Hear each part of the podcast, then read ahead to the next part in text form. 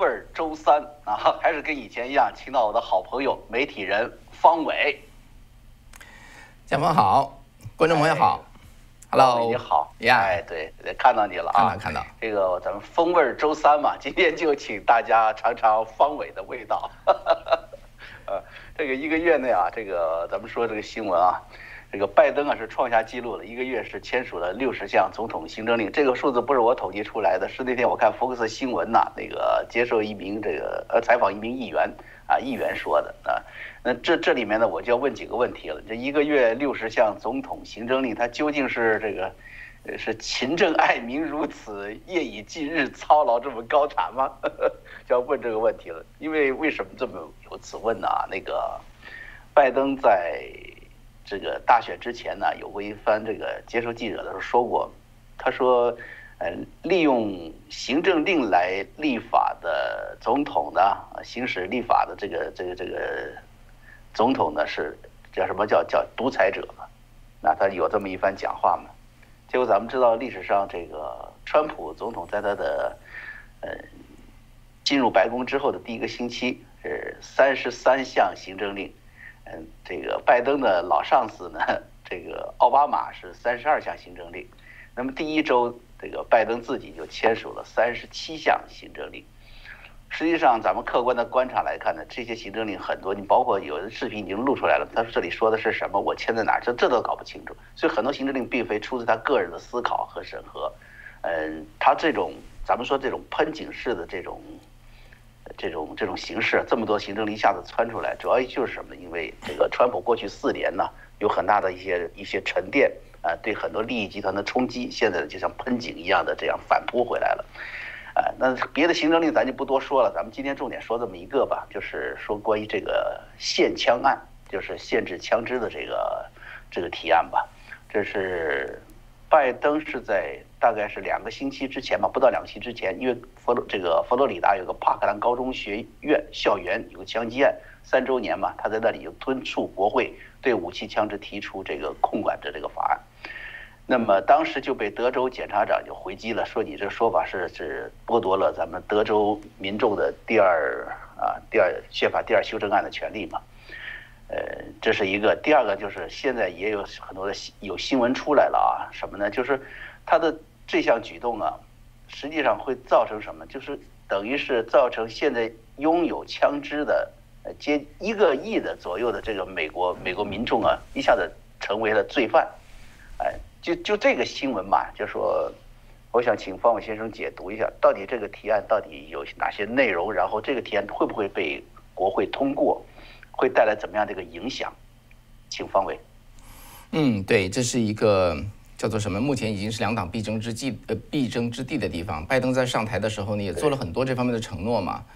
那他就是说呢，他因为他是主张控枪的，那么控枪在美国是一个非常非常敏感的一个事情。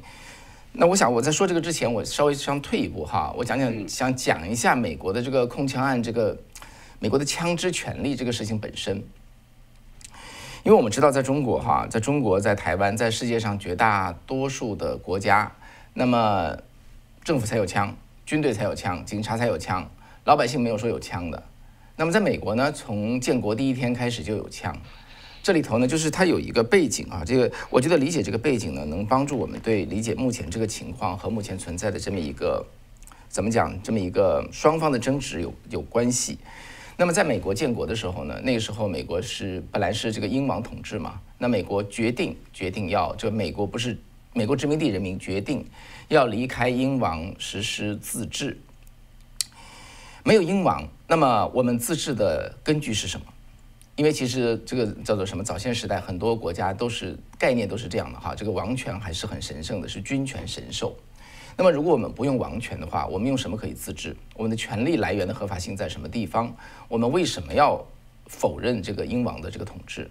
当时其实就做了一个非常深刻的一个自我的一个检讨。那么，这个检讨也包括说，后来我们现在所称的叫做道道德改革这个时代，就是等于是大家要检讨我们做这件事情的道理是什么。那最后他们寻找出来的这个根据呢，其实就是从信仰中来。因为这里头就是说，呃，我们都是神造的啊，神给了我们天然的权利，所以呢，这个权利是来自于上帝的，不来自于国王。那么这里头，当然现在我们都知道哈，就是叫做生命、自由和追求幸福的权利啊，life, liberty and pursuit of happiness。这是这种权利，你是不用去证明的，不用去问国王讨的，他天生就是神给的。作为一个人被造了之后，你就有这样的权利，所以叫做呃生命、自由和追求幸福的权利。这也是独立宣言中明确写到的东西。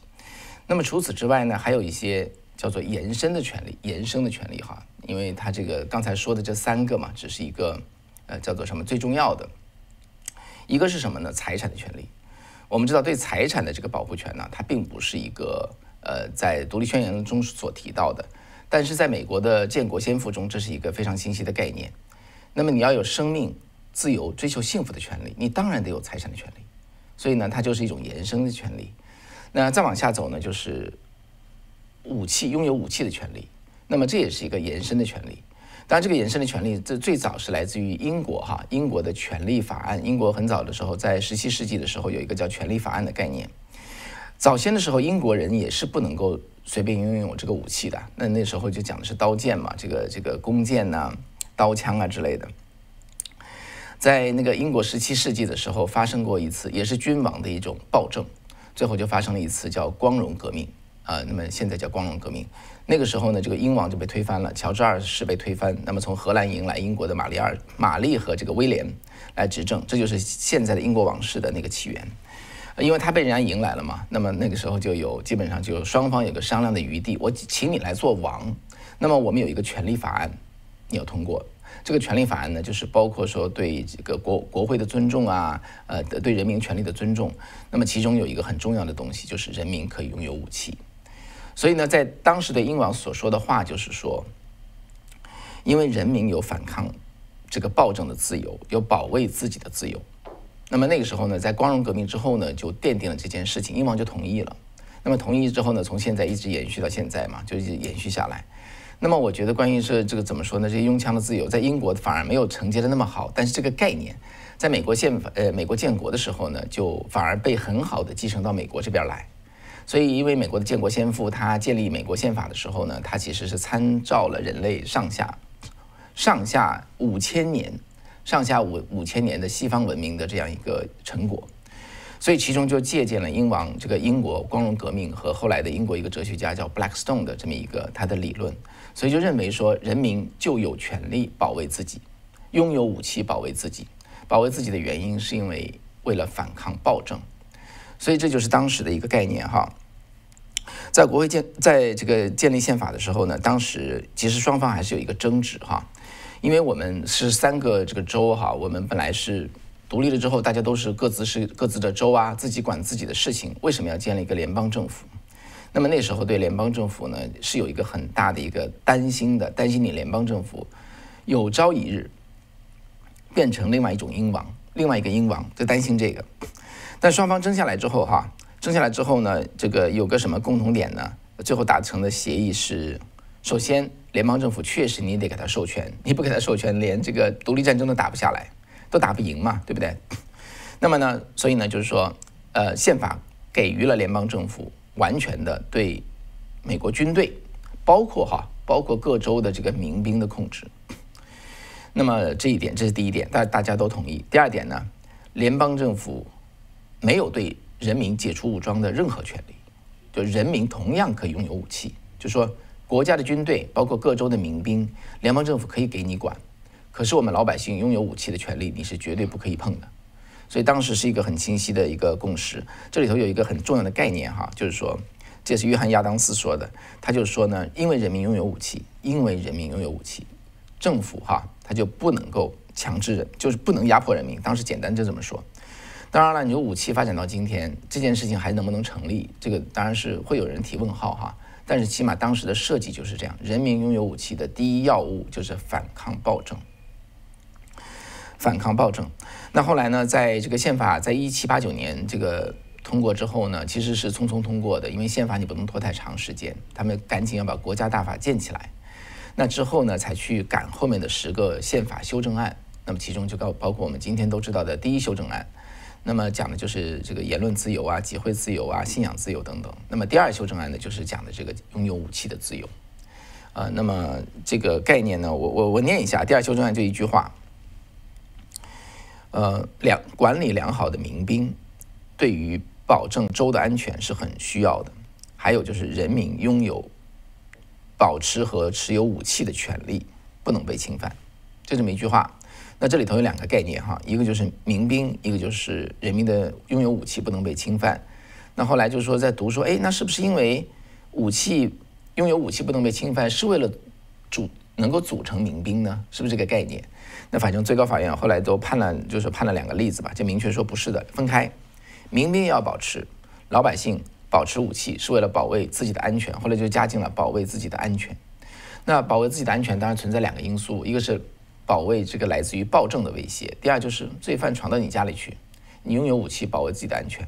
这个后来在最高法院的判例中呢就已经明确了，呃，这个两个含义全部存在。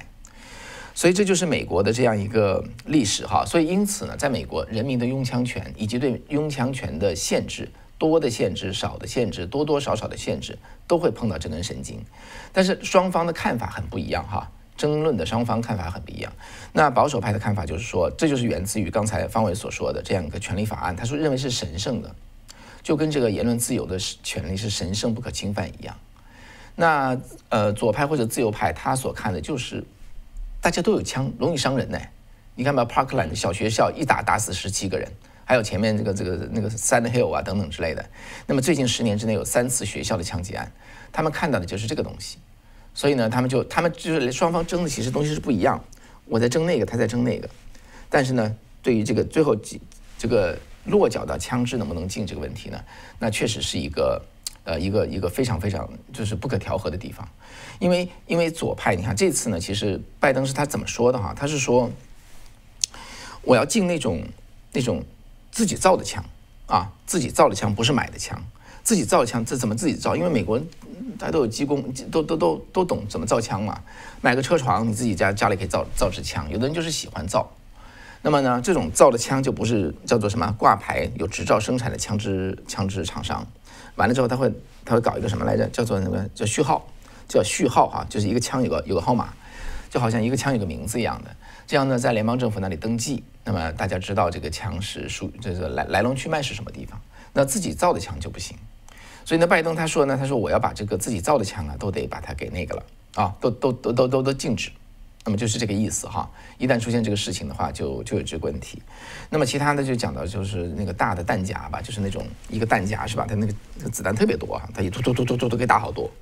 那么他说这个也得禁止。那么还有就是说对枪支厂商的一些管制，你从表面上看哈，那个江峰这个好像不是太多哈，管一点点。但是保守派怎么看呢？他他的看法就是你这个东西啊，它叫做一个滑坡的最开始，你一旦滑上去了，就会滑滑滑滑下来。那么这个我觉得这个担忧呢，哦是有道理的。为什么呢？我们就看加州，加州哈，加州是美国枪支管制最最大的这个最强的州。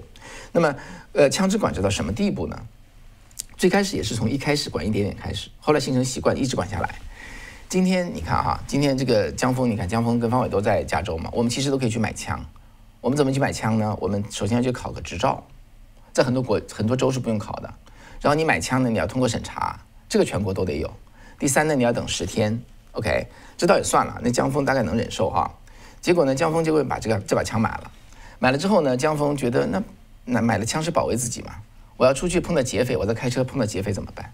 好，如果江峰把枪别在腰间，咱们说上膛不上膛，就说不上膛吧。江峰非常谨慎啊，也不上膛，也没觉得会碰到警匪，就别在腰间。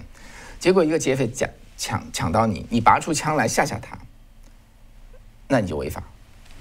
为什么呢？这个枪啊，你一定要放在那个那个后车厢里头，枪弹要分离，或者你要放在一个一个一个盒子里，要锁起来，放在车里头。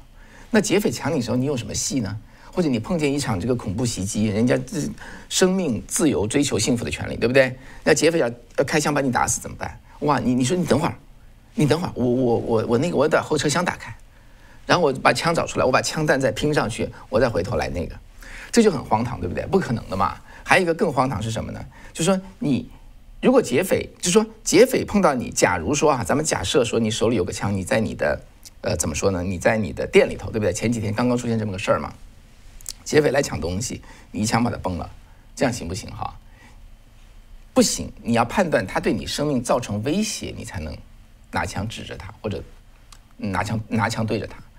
江峰，我就这这这就是给江峰和方伟一个困难哈。如果江峰和方伟，哎呀，也也也把枪买了哈，又在那看店的时候。你怎么去判断他对我生命有威胁？他对我生命有威胁那个瞬间，我大概生命就没了，对不对？这这这个这个逻辑，这怎么判断的出来？所以呢，就是加州的现限枪是非常的严，已经非常的严，就变成说你这个枪啊，像个你你根本就是买完之后，你得它离它好远好远。在家里，大家跟我来跟大家跟大家说这个东西啊，大家会觉得你在家里的时候，你把枪放在枕头下面，对不对？你在那睡觉，劫匪晚上进来，好家伙，听见了。枕头上摸出枪来，出去保卫你的家园，砰砰砰，不行哈，违法哎！你的那个枪在家里也得枪弹分离，放在不同的盒子里头。所以那个要是劫匪抢闯进来之后呢，你第一要判断对我生命有没有威胁？哦，有威胁，你等会儿，你对我有威胁，你等会儿哈，我去找我的两个盒子去，然后还把锁打开，然后把枪弹拼在一块儿来保卫自己。所以呢，这个事情就是完全离开了当初的原意了啊！就是包括最高法院所判例的，人民有保卫自己的用枪支保卫自己安全的自由。那么，加州的今天就是美国的明天。如果这个这个立法案过去的话，那下面呢，就是说，我觉得下一个我想回答一个问题，就是这个案子能不能通过？嗯，江峰，我说太多了，你你要不要这个补充一下？没有没有，请继续，请继续。嗯，对，那么因为现在是这样的，那个在国会里头，你要通过任何法案呢，其实理论上要有六十票。呃，参院要大家知道，一个法案通过要众院、参院都得过，总统再签字啊。那么总统是没问题的，他一定会签字，他等这个案子去签。众院呢也没问题，因为这个佩洛西有两百一十二票，对人家两百零二票，那么就参院了。参院你会觉得他五十对五十，再加一个副总统就是五十一对五十，多数案子法官任命，这个这个最高法院法官任命，这都是五十票就过了。还有就是像现在说的预算案，一点九万亿的预算案哈。这个五十票也可以过，这是一个特殊情形哈。但是绝大多数的案子，你都要对付这个阻击发言这个事情，filibuster 这个概念。所以呢，你要击破这个，要突破 filibuster 呢，你需要有六十票，也就是说你需要六十个人，你需要十个共和党人赞成你，你才过得去。这一点呢，其实就就很困难。呃，你要问我的话，我觉得就几乎不可能，因为你要十个共和党人呃掉头过去。这一点就很难，这是第一点。第二点呢是这个哈，第二点，那你说好，那拜登我下定决心，我就把这个阻击发言废掉，因为很奇怪哈，有阻击发言的时候呢，你要有你要有六十票过才能把一个法案推过去，可是你要废掉阻击发言，你只需要五十一票，你需要五十一票就可以把阻击阻击发言推呃这个这个推呃这个把它废掉，但是一废呢会造成一个巨大的影响，从此双方都没有阻击发言了。两院简单多数可以推过任何法律，这对美国呢是一个巨大巨大的一个开先河，双方都不敢这么干，因为这个风水轮流转，哪哪一天转到你身上，你拿着一个两院简单多数，你可以畅通无阻把整个世界都改掉。所以呢，双方在这一点上呢，起码是非常非常小心，非常小心哈。那你说哈，那行，你说现在这个左派觉得，就好不容易拿到两院，拿到总统啊，真的很不容易啊。我们也许就两年，咱们赶紧推进吧。再不再不推进过期作废哈，那么能不能做到呢？呃，有可能，但是可能性很小。为什么呢？因为现在这就我想讲的下一个很很很很很很微妙的概念，但是也很重要哈。现在大家大家看了哈，总统不谈了，参众院不谈了，就看参院对不对？参院不是五十对五十吗？那这边就肯定得五十票票全拿到，再加一个副总统对不对？才能把主席发言推倒。那么这五十票能不能全部拿到？在参院里头有最起码有三个红州的人，红州的参议员跑，他们他们他们是叫做温和派的民主党。那么一个呢是西弗吉尼亚的，西弗吉尼亚是个微红，微红就比较倾向共和党的。那么这个呃，那么这是一个参议员，还有就是这个嗯蒙大拿，蒙大拿选出了一个，选出了一个其实一个宰牛的哈，这个这个一个农民当这个参议员，他呢是蒙大拿是完全是红色的。还有一个亚利桑那，亚利桑那是红蓝参半，是个紫色的州，所以他们要考虑很多。他们要是投票投不对的话，会被罢官的，会被自己的老百姓罢官。所以呢，他们他们如果不跟着民主党投的话，差一票就过不去，对吧？他原来才五十一呀，你差一票变成五十就没有多数了，差两票、差三票更没戏。所以呢，现在这三个人突然成了华盛顿权力最大的人。拜登常常给他们打电话，呃，对不起，对对，拜登常常给他们打电话，因为他不能跑票，跑一票就没戏了。所以呢，这三个人，第一，能不能认为认为说我们紧急到要把祖籍发言全部去掉？第二，能不能让这个这个这个刚才说的控枪案的开端开始往前走，启动这件事情？他这个票一投下去，他就面临他家里后院失火，所以他就会犹豫，他就会犹豫。他们跑一票，祖籍发言就推不倒。那么推不倒的话，下面也就做不成事儿。这是华盛顿目前的一个微妙的事情。呃，我我就先说到这儿。那个江峰，看看你觉得还有什么地方你觉得我要再补充的？是我给大家补充一个数字吧，就是这次调查说，呃，拜登一上台之后呢，这个有一个购枪的一个高峰期，啊，有历史上的高峰期。这个高峰期现在仅次于就是奥巴马的第二任期的第一个月。的这个高峰期，实际上这反映出了，我觉得就后面有两个两个思考啊。第一个就是，呃，民主党的这个呃总统呢上台之后呢，他们是因为他们是要下决心要去禁枪的，至少禁枪是他们的一个目标吧，是他们的一个趋势。所以呢，是有我们说有一个叫市场恐慌，真怕这个枪这个限枪案通过了以后，以后买不着枪了，或者不好买枪了。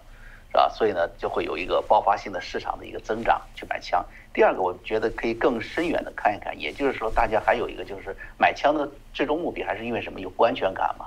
也就是说，除了这个市场的因素以外呢，还有就是的确社会呃存在着更强烈的一种不安全感、不安定感。所以我们也看到了这个在限枪案这个方面呢，我们可以看到这两个社会现象。我觉得这个很重要的一句话，咱们要记住。里根这个里根总统说过的一句话，就杀人的不是枪，而是人，这是一个关键，是吧？你像那个中国大陆没没有枪，那那杨家拿把水果刀不一样捅了派出所那么多人吗？是不是？你要把人逼急了，这个逼到一个一定份上的反抗和人们的这个实现自己的自由意愿，实现自己反压迫的意愿呢，你是无法阻挡的啊。所以我觉得呢，这个关键不是在枪。而是在于怎么样去施，过去咱们叫叫德政啊，这才是个关键，啊，这是这么一个社会问题啊。所以我觉得这个听了方伟这么解释后，我们就知道了。首先，这个枪在美国呢，它是有一个这个传统的，这个传统是自从它的建国以来形成的一种这种新传统吧。而这种所谓的新传统呢，实际上就代表着人类啊数千年来的一种对自由追求的一种一种向往。带来的所带来的社会管制的一个延续和自己这个人文文化的一个延续，哎，嗯，至于能不能通过呢？实际上我我听了方伟的这个分析啊，实际上我自己心里是这两天其实也在嘀咕。我觉得现在照民主党现在这么一个趋势吧，因为他们已经知道了，其实你说到以后，呃，Billy Buster。呃，对对，共和党不利，你以后也可能风水轮流转，也对民主党不利。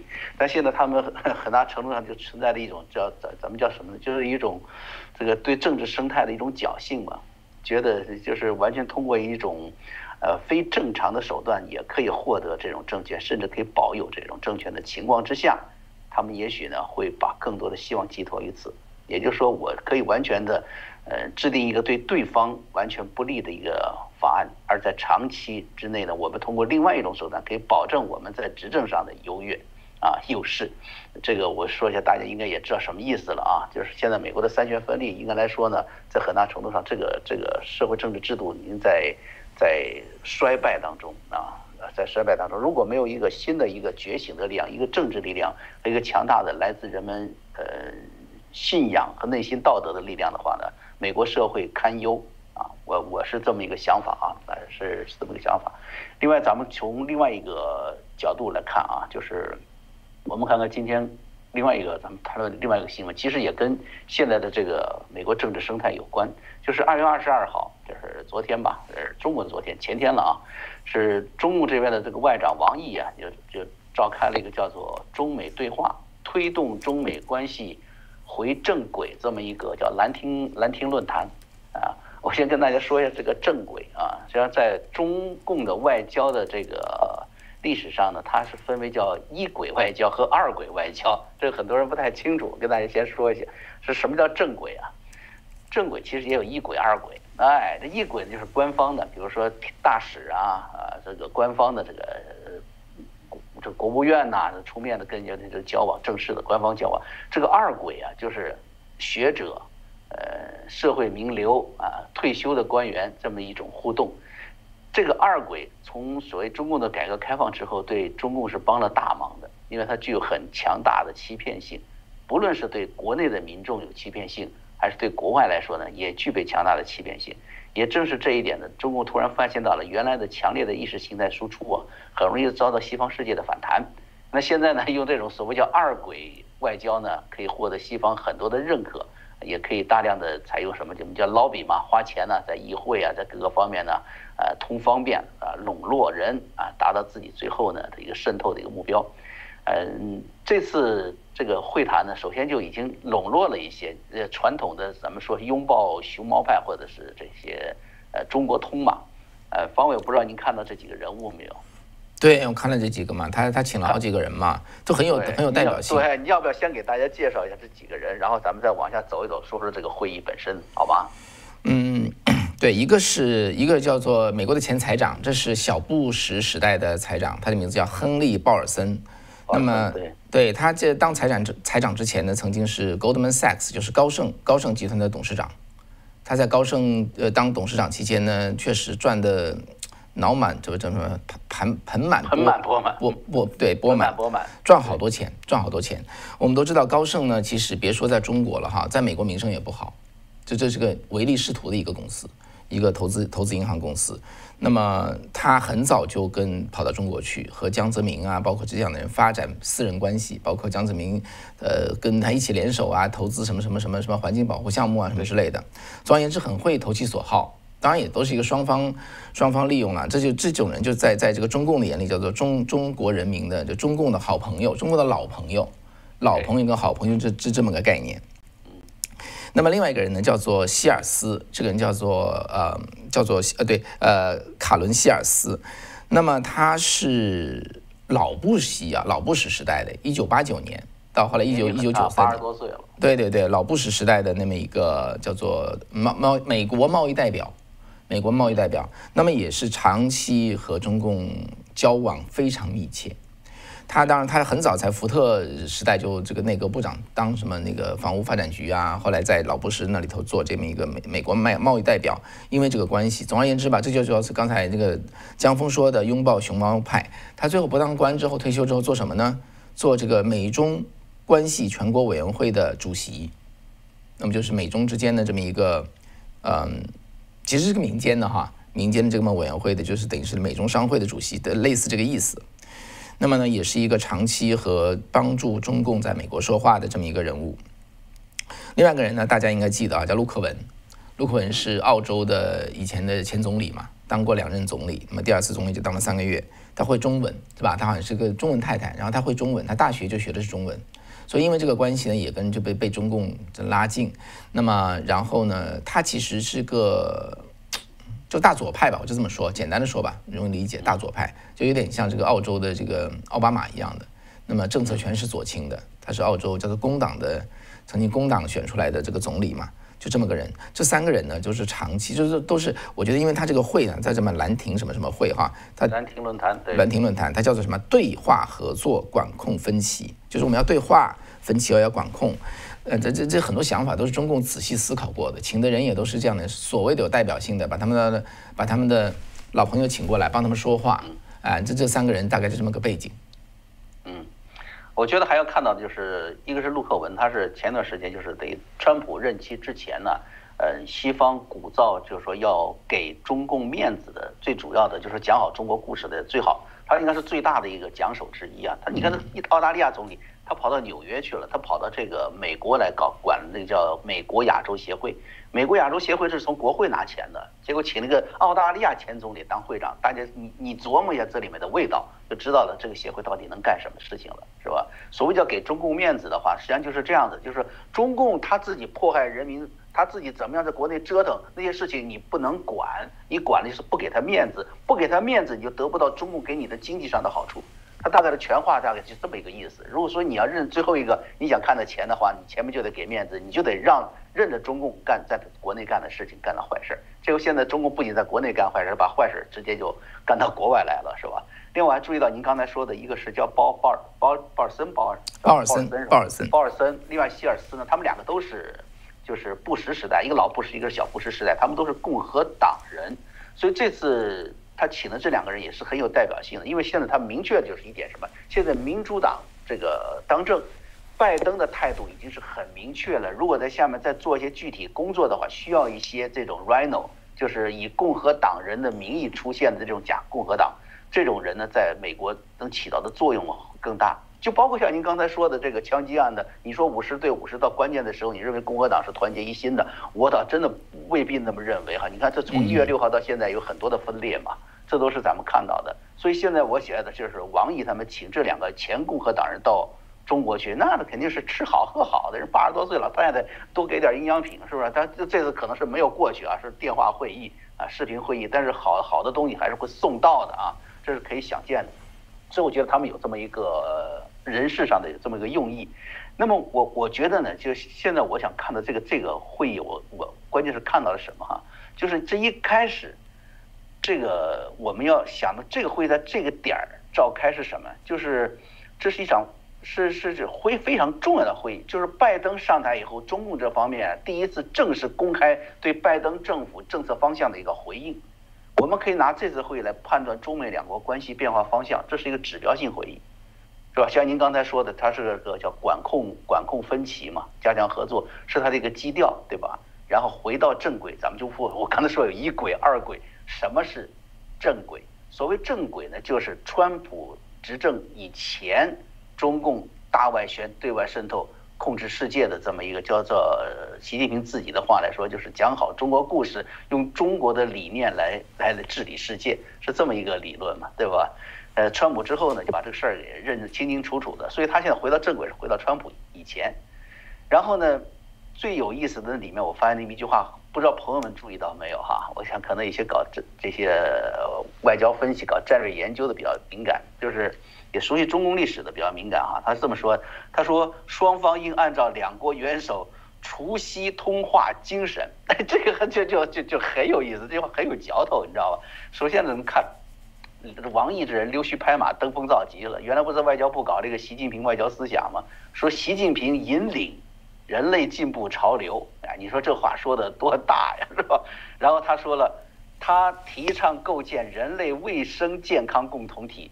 为全球携手抗抗疫，这这这个疫情发生，本来就是全球就应该是沟通、互相知会的这么一个自动的机制，对不对？咱们知道中共不是这么做，反而你把把台湾给排除在外，不让他参与这个机制，本来是做坏事的，是不是？这还说这本来就是一个防止传染疫情的一个世界共识，怎么就成了习近平提倡的，对不对？再说了，中共干的事正好是隐瞒疫情，连他自己都承认了李文亮的事情嘛，对吧？所以全球抗击疫情，你携手就就显得更好笑了，是不是？你发现了自己的疫情，不报告全世界，反而先手到各国去搜刮医疗物资，又不准世卫组织调查，到现在也不公布病毒的这个关键数据。所以我们看根本不是什么携手并肩抗疫嘛，是不是？所以这些吹嘘啊，连同这次王毅这次会议啊，这表露出来说要为人类共同利益开展合作，说这是国际社会的期盼，那这完全是。这个事实颠倒的，对不对？他实际上说这个话作为第一要点的这个原因是什么呢？就是这个会议有一个中心的一个一个目标，要通过这次美国政权的更迭、政府的更迭，要让整个西方世界转向，不要去追究导致全球灾难的中共的这个疫情的巨大责任，这是关键点。所以呢，它放在首先放在首要的位置，所以我们大家是那个。这个跟大家分析啊，所以让刚才您说的什么鲍尔森这些人赶快回去去回去做工作去啊，让西方世界弱化，甚至放弃追究中共疫情责任，这是中共无法承受之重啊，对不对？你当初中共是毛泽东那边也是限于地缘政治，所以不过如此，最多是把这个势力扩张到东南亚。到江泽民时代，对外渗透也是也是偷偷进行，闷声发大财嘛。那到了习近平时期，才变得如此的猖獗和表面化。他却捅下了新冠病毒这样天大的篓子，呃，所以呢，这个事情他现在是无法承受之重，啊，那咱们说就说到他这个，呃，叫除夕通话精神啊，你想到这句话就更有意思了，就是中共的这个战略姿态它没有变化，甚至更加张狂。我们知道什么？中共经常说什么什么精神，它都是有那个呃历史阶段这个特点和一种叫那种，就是说高屋建瓴的指导意义的。你比如说最早的呃还没共产党的时候叫五四精神，对不对？呃，共产党出现以后，后来有井冈山精神，到了延安，逃窜到延安是延安精神啊，实现这个国共合作啊，国共内战快打赢了，来个西柏坡精神。到了中共建政有什么雷锋精神了，焦裕禄精神了，然后大庆精神了，大寨精神了，是不是？都我印象中啊都是这些，但是给外国人的精神呢，真的不多。我唯一记得就是一个白求恩精神，方伟记得吧？白求恩精神，哎。这这这现在倒好，又来了一个叫除夕通话精神，为中美关系办那么大事儿。你看尼克松啊啊，像这个呃克林顿人权换贸易啊，卡特建交啊都没精神，是不是？呃，拜登老上司奥巴马也没有精神嘛，偏偏拜登这里打了一个电话，有了除夕通话精神了。所以我刚才说，如果熟悉中共体系的这个，特别他话语体系的，你就知道他能成为精神的，就是什么叫全党全社会要追随的一个一个运动状态。所以看来呢，拜登不仅是美国现在的领袖，也当上了中共的领袖了。只不过这样的领袖，你说光荣吗？你中共叫你精神，那我跟你说，真不知道哪天变神经了，是吧？嗯，那咱们具体来看啊，刚才说的这个。王毅他实际上还是有这个会议上，他不光是说虚的，呃，说大家要什么携手抗疫啊，诸如此类的哈精神，他也是提出了一些要达成的具体目标。实际上，咱们从他达成具体目标就可以看出来，是具体就是要从川普时期的那个这个整个对华战略中啊，要整个做大翻身。你看，首先我们看他那个措辞哈，你看他这个他说中共方面对。过去的对使用美国的指责多少是含蓄，他经常说某个大国、有些国家，对不对？他他都是这样的措辞。大家看这次王毅怎么说？他直接就说，中美之间困难的关系根源在于美国前政府啊，是指川普了，出于自身的政治需求啊，做出了这个这个这个这个误判和歪曲的解释啊，然后出台各种打压措施。是这样子的，呃，造成了这个两国的难以估量的伤害。你看到没有？直接就把责任推到这里来，而且进行谩骂式的威胁。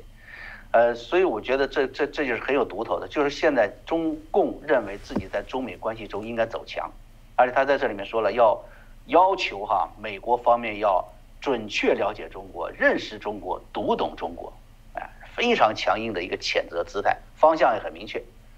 川普政府最大的贡献就是让西方世界认清了，甚至帮助这个中国人民认清中共不代表中国人民嘛。所以中共现在做的事情就是要把川普时期的这个认识扭转过来，啊，所谓读懂中国嘛，就这样的。这可以说是中共在拜登政府时期要做的最关键的动作。现在这个意识形态上和西方对中共的这个政治姿态上要扭转过来，啊，你这个说是这个中共与人民彻底分离这个话。美国以后不许再说了，这个意思你知道吧？就尽管他一直就这么迫害自己的人民的，但是你不能说，是不是啊？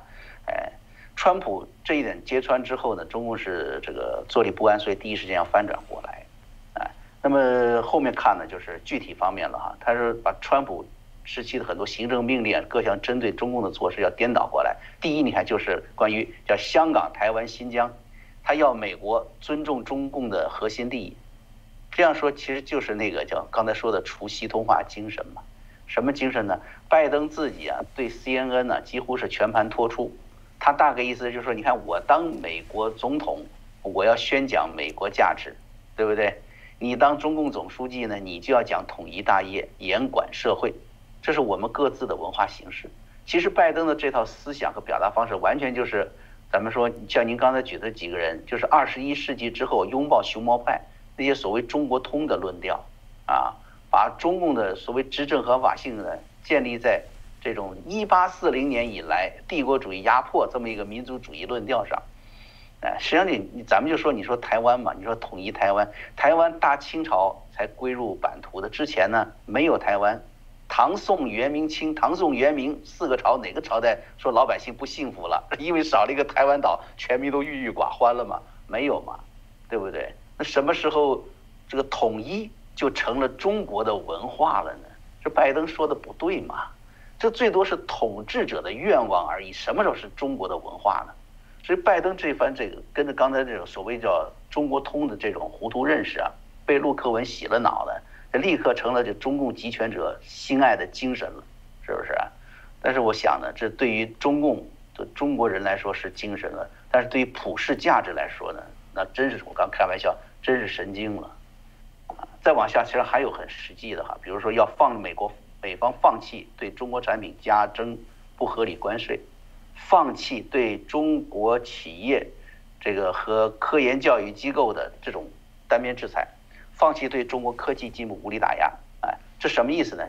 这，啊啊，然后他后面还有一句哈，很重要哈，他说这个这样才是两国啊共同抗击新冠疫情，应对气候变化。呃，这个推动世界经济复苏，呃，实现这三大任务。我跟我帮大家解读一下这句话，这个很关键。就是中方之所以说愿意在这三个领域跟美国协调政策，是有前提条件。一句话就是美方要改变原来川普时期的贸易制裁，对大量存在大量间谍活动和嫌疑的危害美国国家安全的军方背景大学科研机构的限制，还要包括比如说对华为、中兴。还有这个在新疆参与迫害的大量的科技企业对他们的制裁，这都是具体目标。要拜登放弃这些制裁，放弃这些川普原先的这个对华政策，把它颠倒过来，那么中共才可以在新冠疫情、气候变化和这个所谓恢复世界经济方面跟拜登政府合作。这后面三项啊，咱们都知道，拜登上台第一个就是气候要重回这个巴黎气候协定。是不是？这个关于疫情的整治也是这个拜登政拜登这个怎么说他原来的竞选团队吧，与川普竞争时候的主要的一个一个政策走向。啊，这个说他否定了原来的川普的这个抗疫这个措施，他认为这个疫情呢他能够控制，所以他上台没多久，你看虽然是这个死亡人数攀了高峰了，结果反而纽约、加州这两个民主党大州反而率先把说要把经济开放了，是吧？这所以这个东西还有包括经济复苏，你可以看拜登为什么去欧盟呀，跟大家说我们怎么样回到国际大家庭，也是所谓要搞这个经济复苏。这三个方正好中共把握住，就是给民主党把脉，就知道你要在这方面要动。而这三这三个方面，中共可以承诺，但又无法做出具体的承诺，你没有办法具体化嘛？就那个气候变迁和这个抗疫疫情，怎么样去具体化来跟你合作呢？啊，而美国要做的这个事情。都是特别具体的一个实施，你要把签证政策一下给取消了，国务院就能做的一些事情，是吧？所以看得出这个中共的小算盘，打的是啪啪作响啊。所以我我是对这个这个中美的这个呃，就外交部主持的这次论坛嘛，是昨天啊前天嘛召开的这个论坛，我是这么看的啊。这实际上是非常重要的一次会议。呃，从新闻上来解读的话呢，嗯，不能够仅仅停留在表面。我们深层去读呢，就会发现这是中共在拜登政府上台之后呢，对华政策它的综合判断做出的一个综合的一个对应的一个反应。啊，这是我的一个想法吧。啊，方伟，你觉得我这分析的好吗？嗯，我我觉得，我觉得，这这个我。这个我觉得很很对，我觉得说说的很对，确实他这个所谓的这个除夕精神拎到那个地方，我觉得他我觉得他是看到一个破口哈，嗯，看了一个破口，因为他为什么强调这个事情呢？嗯，拜登跟 CNN 说的时候，全盘接受习近平或者说是陆克文，不管是谁吧，跟他说的那一套，我们中国被欺负了一百多年呢，我们得统一，我们得我们得强硬，这个才中国才能够稳定，这套东西就中共拿出来骗老外的。那么关键是能骗中哪个老外，他居然就能把拜登骗进。我我知道，我前几天在节目中说的时候，有的有的说你你别你太你太天真了。这个拜登他明明知道怎么回事，他故意那么说的，也可能您是对的哈。但是我的想法哈，我都我说那个网友啊，但是我的想法真的，我你你还别太高估了拜登，他对现实的认知，他对很多事情他认知是相当浅的。我我我给大家说一下，我这件事情啊，我觉得。中共的这个分析意图，我觉得江峰说的很清楚了。当然，我一直关心的就是美国会怎么应对。那么，我觉得美国存在两个大问题，一个就是对现实的认知，或者是现在的美国拜登当局对这个现状的认知。因为中共跟美国的贸易中这么多年打交道中，到底做了什么？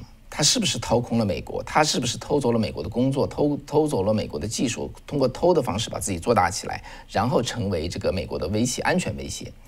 拜登觉得没什么了不起的，他其实在选举前就一直谈到中共的威胁嘛，他说没什么，他说我们很强大，他的思维还是停留在一九八零年代。嗯，他觉得我们一向就很强。他现在最多是把它作为了一个竞争对手。对对，对他最多就是当当做竞争对手。但是这一点我觉得区别非常大哈。你看拜登他也说，他说中共是我们强硬的竞争对手哈。他还说我欢迎这个竞争对手。话说起来，我觉得好像也是同一个战线，但是呢，在我看来，我觉得差非常大。因为蓬佩奥是怎么说的？他说中共是美国现存的美国国家安全与繁荣的最大的威胁。Most exist existential threat。那么对对这个，比如金立奇他说，他说习近平有一个中国梦，对吧？中国梦，川普有一个 Make America Great 一个美国梦。他说这两个梦没法没法共存。在这个希望之城的节目中，呃，方伟和江峰谈过嘛？习近平有习近平的梦圆了，美国的梦就没了，没了。哎，如果川普的梦圆了，习近平的梦就就就没了。双方其实是只有一方可以存在的。那么这是这个川普团队、川普当局、川普总统和蓬佩奥对中共的认识，他认识到这个程程度，所以一个是竞争对手，一个是敌我，就是真的是对美国的最大的一个致命威胁，这完全是不一样的东西。所以价值观的本质冲突。对对，所以所以我觉得拜登还是觉，他就觉得你孔子学院，说实话，他也不是不知道，他觉得有什么了不起的？我觉得哈，他想法就是有什么了不起的？不就是个民间交流吗？所以没有到兵临城下之前。没有把他致死之前，他都不，他都觉得天下无事。对，所以呢，呃，包括对贸易战，对不对？那那你说川普掀起贸易战，我想不少的这个有有些美国很多人很多人呢，民主党还是会这么认为，那根本不是这样的。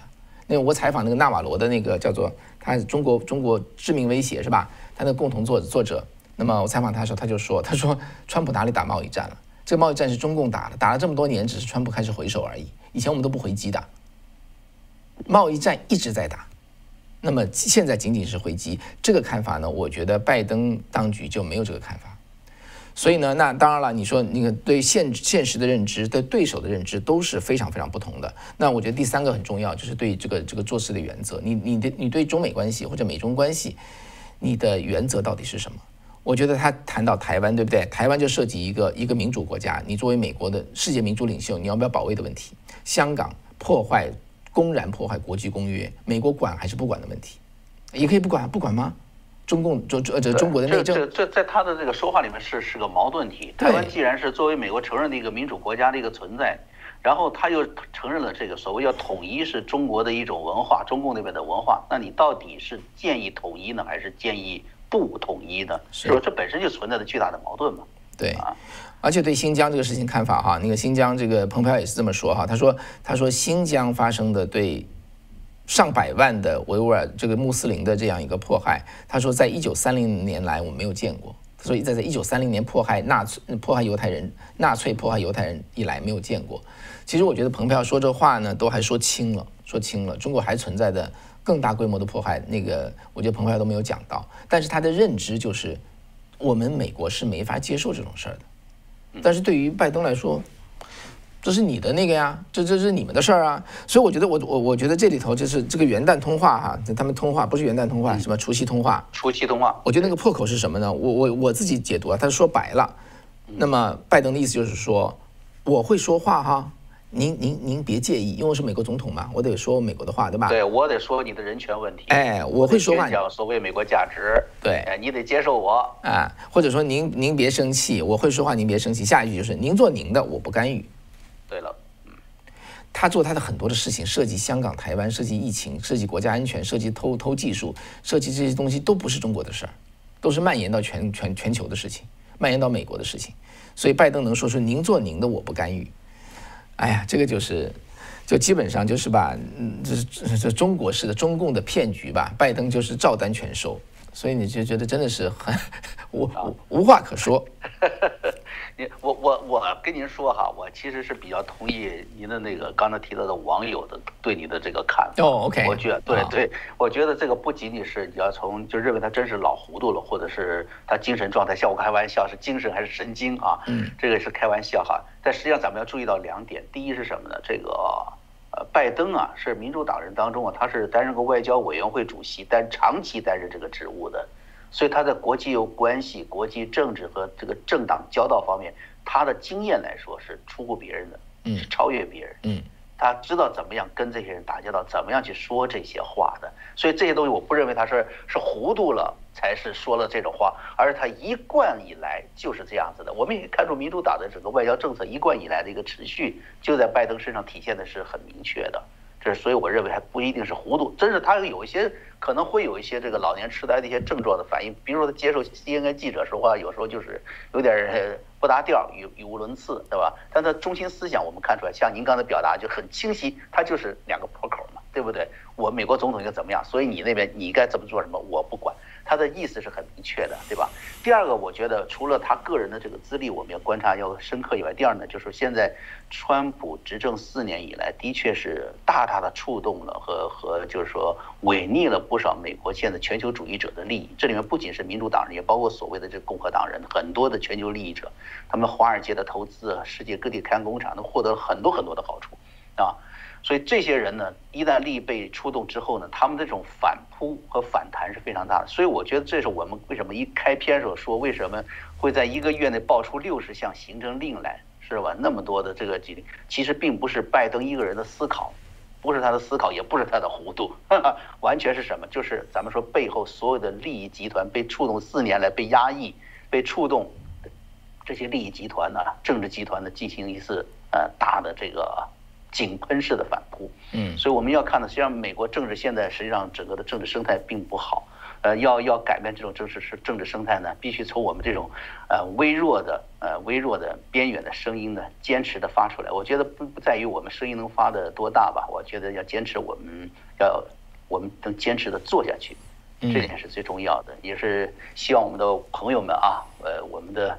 呃，志同道合的朋友们呢，无论是海内海外，无论是美国国内还是在中国大陆，都坚持跟我们走在一起，啊，听我们的声音，我们也在为你们发声。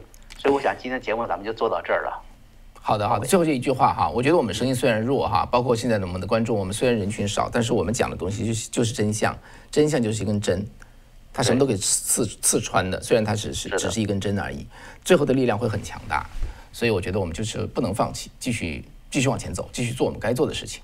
对，另外元宵节快到了，为了保保有我们的这个声音，我们是在建立这个自己的网站“希望之城”。我在这里跟大家在这里呢，替“希望之城”所有的工作人员和那里的所有的主播，呃，跟大家提前祝一个元宵节快乐啊，元宵节吉祥！也欢迎大家呢到我们的这个“希望之城”去订阅，成为我们的新的会员，因为在那里呢，我们可以保有自己的声音，让我们的声音呢留的呃传播的更远。也能够留更长的时间吧，啊，所以我们现在其实像我们今天讲话呢，看着说的自在，我们心里都忐忑不安，因为不知道哪一天我们就会被这些媒体、这些平台给封锁和关闭掉的，所以我们一定要留下自己属于自己的一方天地、一个阵地和我们的一个希望之城，啊，好，谢谢方伟，谢谢谢大家，哎，谢谢江峰。